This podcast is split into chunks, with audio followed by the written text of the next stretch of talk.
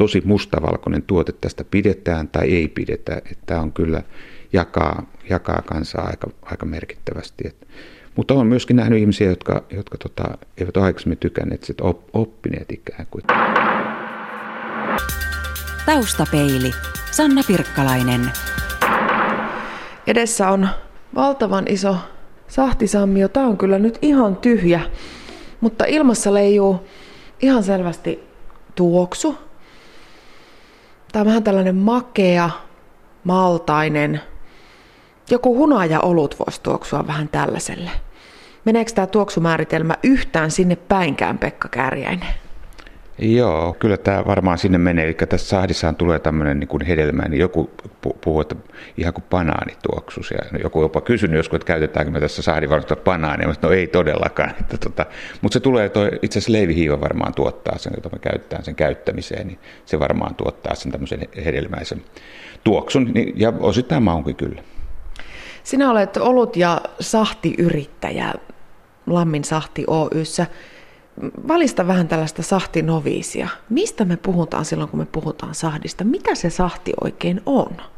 No tätä on useasti kysytty ja, myöskin sitä, että miksi mä oon tätä tekemään. Ja itse asiassa tässä rakennus, missä nyt ollaan, tämä on meidän vanha, vanha tota, karjasuoja eli navetta. Ja tämän, tämän karjakeittiössä on aikana aloittanut, vuonna 70 on ensimmäiset sahdit ja harit, harrastusmielessä tehnyt ja opin saanut naapurista, mutta sahti kaikkiaan, se on tällä, täällä syvässä Hämeessä, niin, niin kyllä semmoinen juoma, jota on käytetty juhlajuomana, erityisesti juhlajuomana, ja se on ollut talon omista tuotteista, eli talon omaa ohraa, ostaa ruistakin on käytetty se valmistamiseen, että se on tämmöinen tilatuote, ja vielä semmoinen niin määrittelyltään, että, että täällä sitä ei ole pidetty edes alkoholijuomana, vaikka siinä alkoholia aika paljon on. Eli se on ollut tämmöinen hyväksytty seurustelujuoma valvotuissa olosuhteissa, nautittuna kuten häissä ja hautajaisissa synttäreillä jouluna juhannuksena muun muassa. Onko sahti samantyyppistä kuin olut? Voiko sanoa, että sahti on eräänlaista olutta?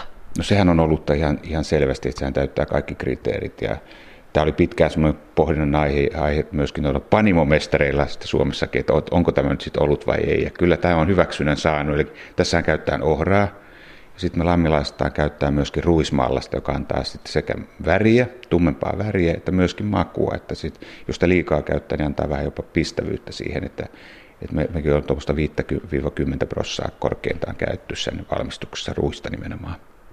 Miten sahti poikkeaa ihan tuollaisesta peruskeskioluesta?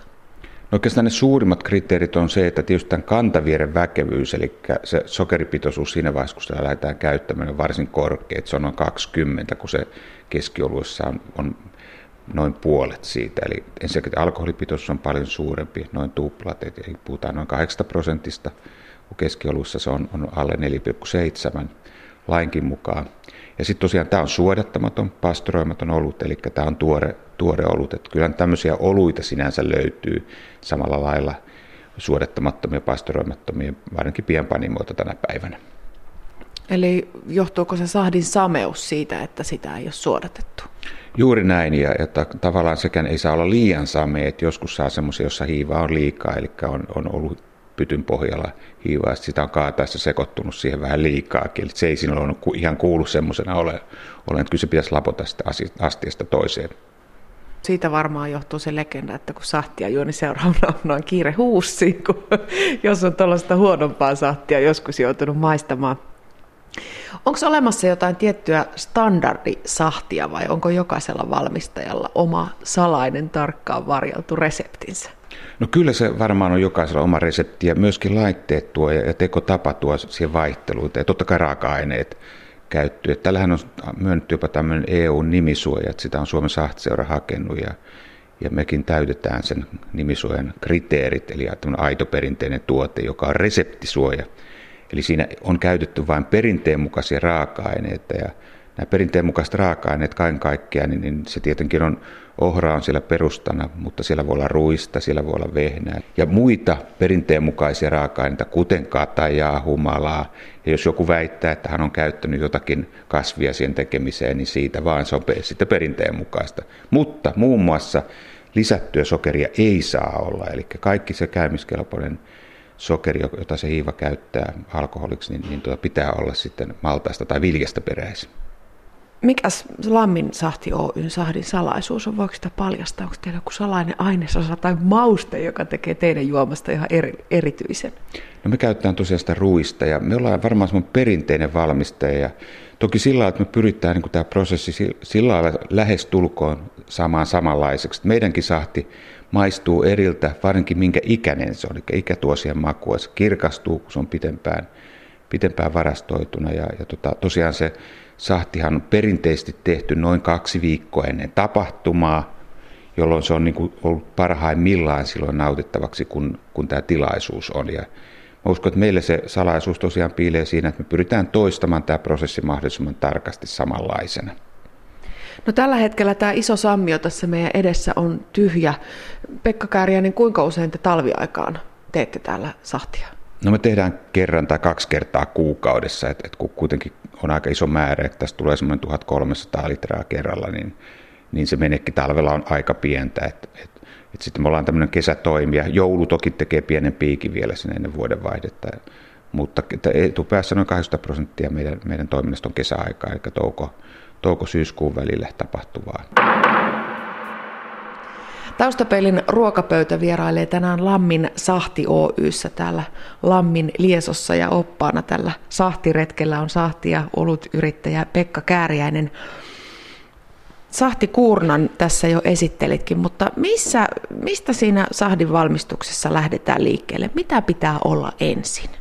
No ensin tietysti pitää olla ne maltaat hankittuna ja tällä hetkellä maltaat tulee meillekin Viking Maltilta tulee ohramallas ja ruis tulee Laihian tehtaalta ja, ja tästä ohrasta vielä, niin kun se on lahtelainen yritys Viking Malt, niin, niin ohra tosiaankin saattaa olla hyvinkin läheltä, eli noin sadan kilometrin säteeltä Lahdesta on, on nämä ohrat kasvatettu ja sillä voidaan puhua myöskin lähituotteesta. Että täysin kotimainen tuote, tämä on, on täyttää kaikki avainlipun tunnukset että niin raaka-aineiden kuin, kuin valmistuksenkin osalta. Ja tosiaan se maltaiden hankinta on se ensimmäinen.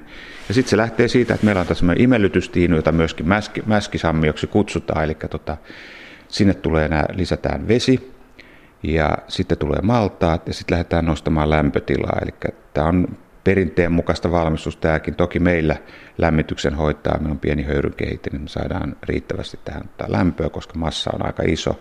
Et kerralla me käyttää reilu 500 kiloa mallasta tähän yhteen satsiin. Että kun tässä vielä puhuttiin sitä, mikä poikkeaa, niin tosiaan yhdessä litrassa, yhden litran valmistamiseksi käyttää noin 400 grammaa mallasta, joka on aika iso määrä, eli todellakin tämä on aika ruokassa tuote. Mutta sen mallasta tai tuota mäskäyksen tarkoituksena on vapauttaa nimenomaan käymiskelpoisia sokereita, että saataisiin mahdollisimman paljon talteen tuosta sitä maltaasta. Eli se prosessi on siellä mallastehtaalla lähtenyt, lähtenyt tota liikkeelle, ja osittain se sokeroituminen, ja sitten se jatkuu tässä mäskäysprosessissa, jota sahdinteossa kutsutaan imellyttämiseksi. Eli tämäkin on, tietysti on, on perinteen mukainen. Ja... Kuulostaa vähän perunalaatikolta. No, joo, kyllä, kyllä, mutta koska se varmaan vanha kansa on, kun se on muuttunut makeammaksi, se on varmaan siitä tulee se nime, nimikin, nimityskin. Ja sitten kun se saavuttaa se loppulämpötila, niin se pumpataan kuurnaan, jonka meille tulee katajia vielä pohjalla. Eli, eli katajat on kyllä se, mitä me on käytetty alusta asti. Että rukiin olkia en ole käyttänyt. Että sekin olisi sallittua kyllä, että kuurnan pohjalla niitä voisi käyttää. Sekin antaa muuten oman makunsa. Niin, meinasin just kysyä, että mikä sen katajan tehtävä sitten on siellä kuurnan pohjalla? No kyllä se, se, se on, tulee varmaan sitä kaukaa perinteistä. Se antaa makua ja se, se on mun mielestä yksi semmoinen osatekijä, että sitä sahdissa pitää olla. Ei kuitenkaan liikaa, että joskus saa niin vahvasti katajoituja sahti, että siinä ei maistu mikään muu kuin se kataja. Mutta se antaa sen omaa makua ja, ja sen tarkoitus on aikana ollut, se on köyhänä maana, kun meillä ei ole humala ollut riittävästi, niin se on ikään kuin toiminut myöskin humalana. Eli että väitetään ainakin, että se toisi myöskin säilyvyyttä, sitten parantaa säilyvyyttä. Ja ennen vanhaa vielä sitä kataja on, on tehty tämmöinen katajavari, eli ne katajat on laittu kiehuvaan veteen ennen sitä valmistusta, ja sillä kiehuvalla katajavedellä on pesty nämä kaikki puuastiat, ja se on niin kuin tavallaan steriloinut ne astiat, joka on ollut tosi tärkeää puuastioita käyttäessä, saadaan ne puhtaaksi. Teräksi se on se hyvä puoli, että tämän puhtaana pitäminen tosiaan on huomattavasti helpompaa. Että vaikka meillä käytetään putkistoa, niin voidaan kiertopestä. Sen, sen tota, mäskäyksen jälkeen tosiaan kuurna, ja kuurnasta ir, sitten erotetaan ihan vapaasti maan vetovoimaa hyväksi käyttää, niin sieltä valuu siivillä läpi, niin valuu sitten tämä vierre. Eli saa tässä tapauksessa sahtiviere ja tosiaan se on varsin makeeta, että kun se lähtee tulemaan, niin sen, sen, tosiaan sen sokeripitoisuus on vielä paljon korkeampi siinä esivierteessä. Ja meistä sen kummemmin enää keitetä, sekin voitaisiin toki tehdä, se viert keittää, mutta me se jäähdytetään suoraan ja laitetaan käymään, eli pystytään sen verran puhtana paikat pitämään. Ja, ja sitten se menee käymissäiliöön, jossa se käy sitten noin kolmisen vuorokautta. Et varsin nopea. Tätä puhutaan, puhutaan niin pintahiivamenetelmästä, eli käytetään yli kahdessa, noin 20 tai reilus 20 asteessa. Käyminen varsin nopeata ja sen jälkeen siirrytään kylmään, jossa se on sitten vähintään 10 päivää. Eli tämä koko prosessi on, on kahden, noin kahden viikon mittainen, silloin se on valmista juotavaksi. Ja sitäkö ei sen enempää sitten käsitellä, kun se on tuolta kurnasta valunut ja sitten annetaan vaan seistä?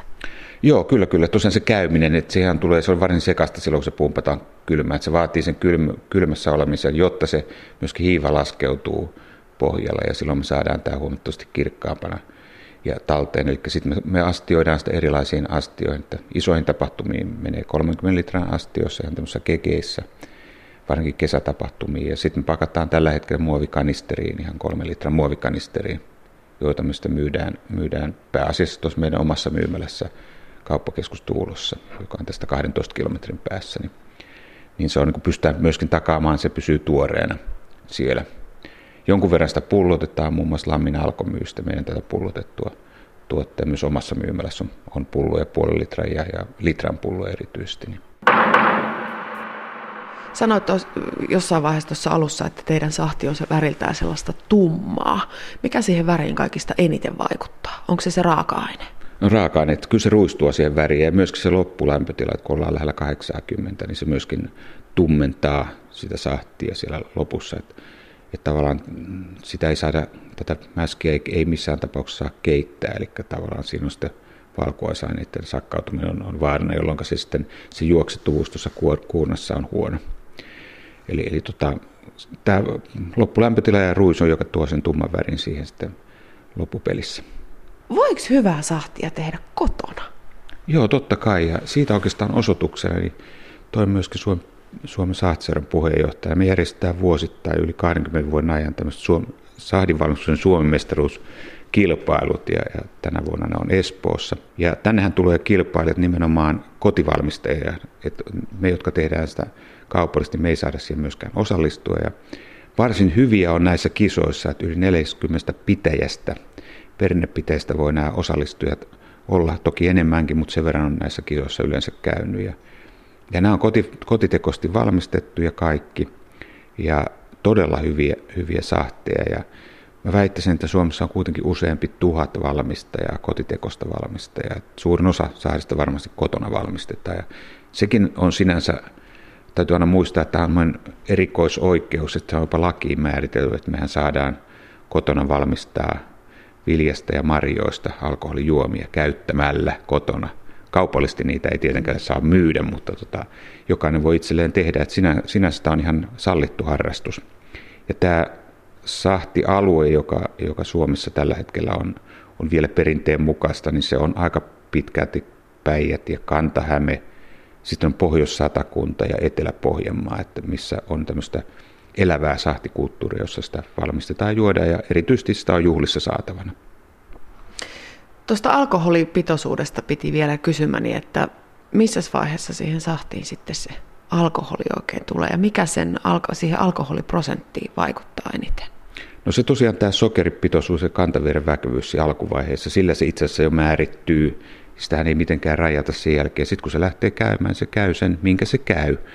Eli, eli kun me on sitä pitkään tehty, niin, niin meillä se pysyy 7,5-8 prosentin luokassa aika hyvin. Et, et tavallaan siinäkin toiset, jotka ei sitä paljon mittaa, niin ne käyttää semmoista mittaria, että kun säkki, joka on 20 kiloa, että säkistä otetaan noin 50 litraa, niin silloin se tulee juuri tämän vahvusta. Eli silloin sun ei tarvitse sitä kantaviidettäkään mittailla, että tiedät, että okei, että siitä tulee juontikelpoista. Sitten jos ottaa vähemmän, siitä voi tulla tietenkin kovempaa, jos ottaa enemmän, niin siitä tulee laimeempaa. Että tämmöisiä nyrkkisääntöjä. Ja muuten tämä valmistus kotioloissa monesti, niin mehän mitataan lämpötiloja ja katsotaan kantaviiren väkevyyttä, niin kuin meidän kuuluukin, mutta tota, moni koti, koti saadin tekijähän on ihan näppituntumalla, niin kuin mäkin olen oppinut sen tekemään aikana, että ei siellä mittareita käytty. Siellä katsottiin tuossa imellytysvaiheessa katsottiin niin kuin veden lämpötilaa vähän sinne päin ja lämmitettiin sitä pikkuhiljaa ja loppulämmityksessä katsottiin sen väriä ja sitten semmoista vaahdon tulemista tuohon mäskin pinnalle ja sitten kun katsottiin, että nyt se on valmista, niin sitten se vaan kauhottiin, kauhottiin kuurnaan taikka saaviin. Saavissa mä oon oppinut aikanaan tekemään sen. Kävikö koskaan niin, että oho, tulipas tästä vahva? No joo, sillä lailla, mutta kun tavallaan siinäkin oli, että kun se määrän, että paljonko käytät, käytät maltaita, niin se on aika vakio, koska se, tietysti se litramäärä, että paljonko otetaan, niin se on tietysti helpompi jo mitata. Niin se tulee nimenomaan, täällä sitten seisoo sen kymmenen päivää vähintään. No niin, eli nyt me tultiin tähän kellariin, vaikka nyt varsinaisesti maa-ala ollakaan. Täällä on isoja säiliöitä. Pekka Kärjäinen, sahtiko näissä saaveissa möllöttää? Joo, nimenomaan nämä on, nämä on tarkoitus sahdin niin varastoimiseen. Et kun sitten se pääkäyminen on, on ohi, niin siirretään kylmään ja tässä on aina niin kuin yksi satsi menee kahteen säiliöön, eli nämä on 600 litrasia vähän reiluja kappaletta ja täällä kun se on valmiina, niin täältä me astioidaan se suoraan. Eli tämä on varsin tuore, tuore tuote ja lähituote myöskin. Onko tuolla jotain sahtipulloja hyllyssä vai onko noin? On, meillä on sekä tota, oluita että varastossa että tota, myöskin sahteja. Et, et pakataan tämmöiseen sahtia muun muassa lit, litran pullon, tämä on puolen litran. Joo.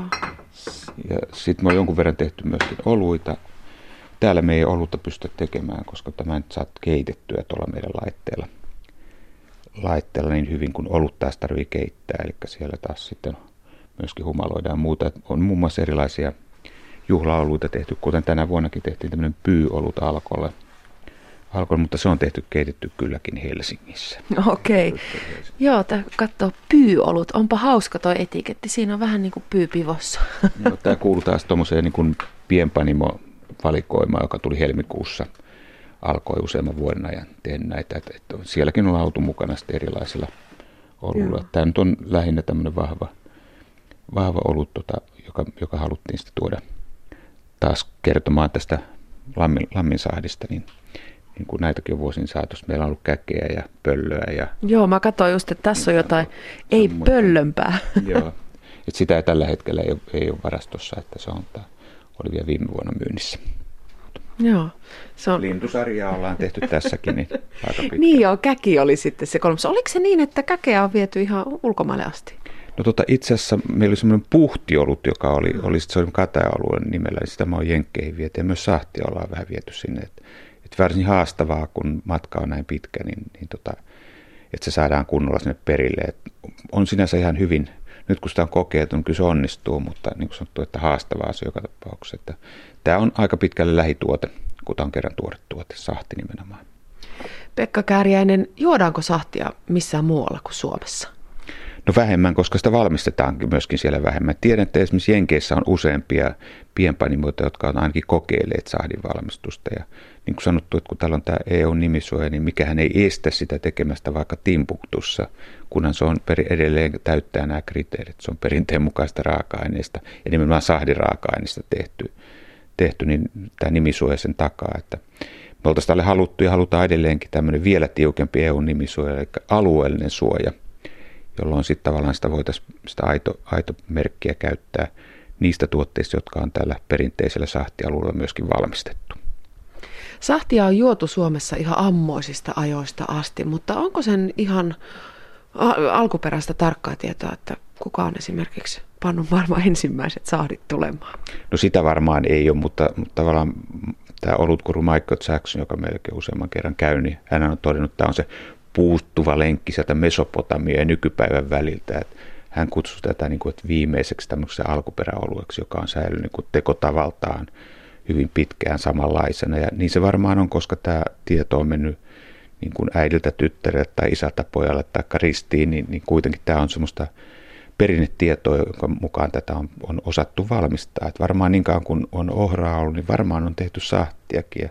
Suomessa löytyy ohrasta merkkejä yli 2000 vuoden takaa. Et eiköhän tämä tässäkin maassa ole aika vanhat perinteet tällä, tällä tuotteella. Jotenkin tuosta sahdista tulee mieleen lapsuuden kesät, kuuma heinäpelto ja vanhat ukot ryppäs sahtia suoraan kanisterista.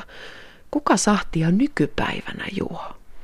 No, kyllä varmaan sahtia juodaan, niin kuin sanottu, että näillä sahtialueilla se on varsin niin kuin tunnettu Mutta kyllä sitä juo niin nuoret kuin vanhatkin, että meilläkin on Helsingissä muun muassa useampia ravintoloita, jotka on meidän asiakkaita. Ja, ja, ja sitten on myöskin turisteille aika mielenkiintoinen, kun niin kuin sanottu, että tämä on kuitenkin semmoinen aito suomalainen tuote ja ihan vastaavaa tuotetta ei löydy suoranaisesti.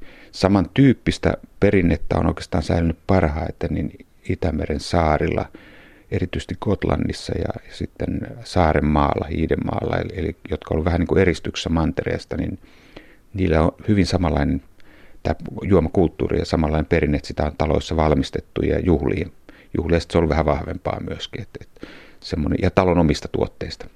Et meilläkin tässä talossa, niin, jossa on syntynyt, niin sukupolvet on olleet varsin raittiita, että täällä ei ole alkoholia suvaittu paloviinaa ollenkaan. Ja, mutta sahti sinänsä on ollut, ollut jopa niin pitkälle, että vaikka ei, ei ole tuota taitoa talossa ollut, niin ohrat on mallastettu. On ollut mallassaunaa ja tehty maltaita ja sitten otettu valmistaja naapurista tullut emäntä valmistamaan häihin tai suurempiin juhliin. Sitä talon omista ohrista, ohramaltaista suoraan se sahti.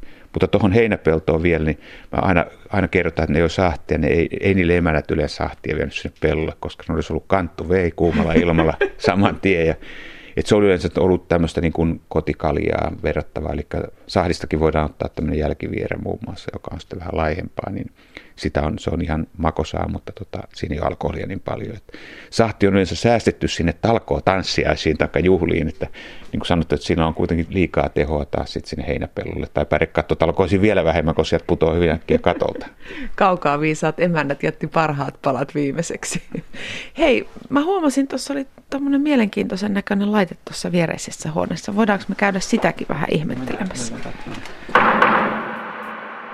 Lammin Sahti Oyn Sahtipanimon täältä takahuoneesta löytyy tällainen kuparivärinen pannu. Ja en minä nyt hirveästi näistä alkoholiasioista tiedä, mutta väittäisin kyllä, että jos tuolla koneella ei tehdä viinaa, niin ei sitten millään. Onko Pekka Kääriäinen asia näin?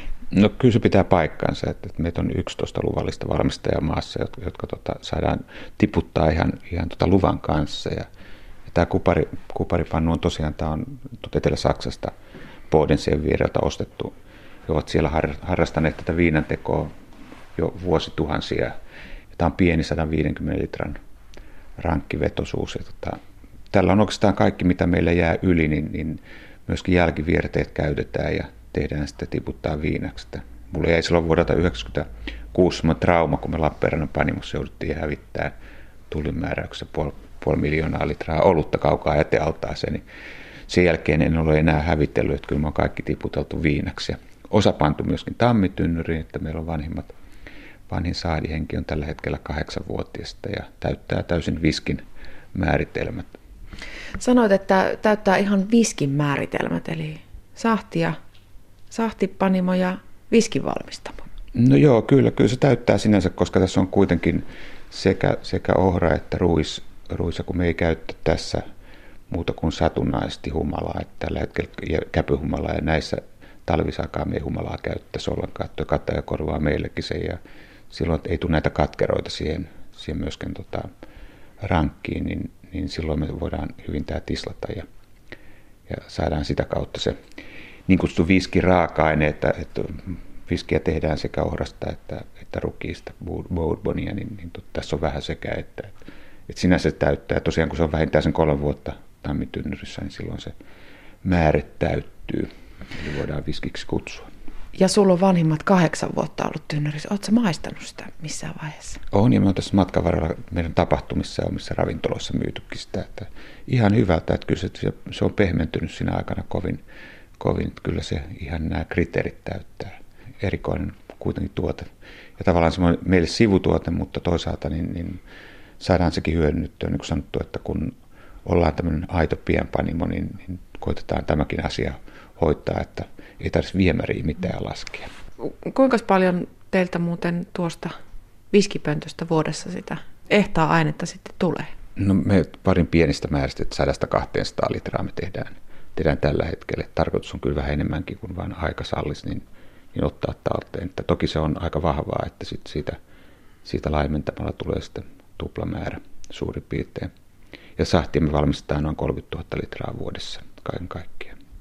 Onko se teidän viski, niin onko se sellaista viskin väristä, ihan sellaista ruskeita, punaruskeita, kullaruskeita, miten sitä väriä kuvailisi? No kyllä se on, se on enemmänkin kullaruskeita, että kovin paljon tässä ei tällä hetkellä ole väriä, että se on kuitenkin vanhassa viskitynnyrissä, missä on kypsynyt, niin, niin siinä ei, se väri ei ole, ei ole niin syvä, mutta maku on hyvä.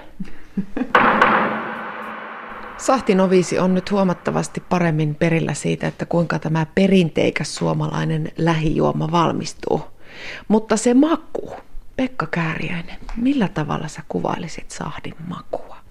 No mä kuvailin silleen, että, että siinä kun sanottu, että se on hedelmäinen, se maistuu vähän katajaa, ja se on niin kuin, mä puhun puhtaasta mausta, että, että siinä ei ole mitään virheitä. Että, että joskus saa semmoisia saatteja, jotka eivät ole kunnossa, eli pahimpia on oikeastaan maitohappo muun muassa, joka, joka sitten kyllä maistuu, että, että se tavallaan pilaantuu. Myrkylliseksi nämä ei muodostu sinänsä, että sinänsä, että voi niin kutsutua, tulee hapan, hapantamakua, on joskus liian vanhoja sahteja, mutta tota, silloin kun sahti on tuoretta, niin, niin se, on, se, on, se on hedelmäinen ja se on juotava. Ja sitten on vielä semmoinen erikoistu, joku, jotka ei ole sahtia aikaisemmin maistanut, niin tämä on varsin helposti juotava siinä mielessä, tämä on paineeton käyminen, eli tässä ei juurikaan ole hiilihappoa. Ja se haittuu tuossa käymisessä kuluessa, kun painettomassa tankissa käytetään. Ja ja sen takia tämä on joku tuntematon, voi sanoa, että tämä on kuin mehu, että tämä on helppo juoda ja, ja tota, aivan oikein, mutta se alkoholi, se tavallaan piiloutuu siinä aika hyvin katajan ja tämän runsaan maltaan maun myötä. Et, et se on ruokassa ja niin kuin sanottu, että joku on sanonut, että saadin pitää olla juotavaa, että se juotattaa itse itseään. Ja tämä lammilla, kun ei tota, D-kirjanta ole ennen vanhaa käytty, niin joku sanonut, että juolaa vaan ei mahdottomasti. Minkälaisessa tilanteessa sahdinvalmistaja itse sahtia nautiskelee?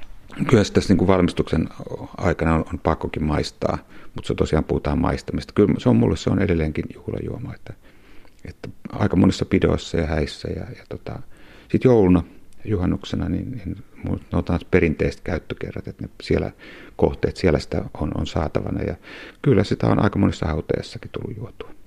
Millä tavalla tällaisen noviisin pitäisi sahtia lähestyä, jos ei mitään, mikä, mä en esimerkiksi ole mikään hirvittävän suuri oluen ystävä. Silloin tällöin saatan kyllä saunaoluen juoda hiihtolenkin jälkeen kylmäkalja maistuu tosi hyvältä, mutta sahti on ihan tutkimaton erämaa. Millä tavalla sahtimestari opastaisi tällaista noviisia sahtia lähestymään? No kyllä se maistamalla täytyy, täytyy kokeilla ja tietysti pienissä määrissä myöskin. Että että tavallaan siinäkin on eroja, että jotkut, jotka eivät juo olutta, niin tykkäävät kuitenkin sahdista, että se poikkeaa perus, peruslaakerista. Maku on niin paljon erilainen kuin, kuin tota ihan perusoluessa. Että, että tässä on tosiaan makutekijöitä tosi paljon. Tosi mustavalkoinen tuote tästä pidetään tai ei pidetä. Tämä on kyllä jakaa, jakaa kansaa aika, aika merkittävästi. Että mutta olen myöskin nähnyt ihmisiä, jotka, jotka tota, eivät ole aikaisemmin tykänneet, sit op, oppineet ikään kuin. Tällä alueella, täällä Sahti-Suomessa, niin meidän tietysti jo pienestä pitäen opitaan, koska sitä on saatavana, niin sitä tulee myöskin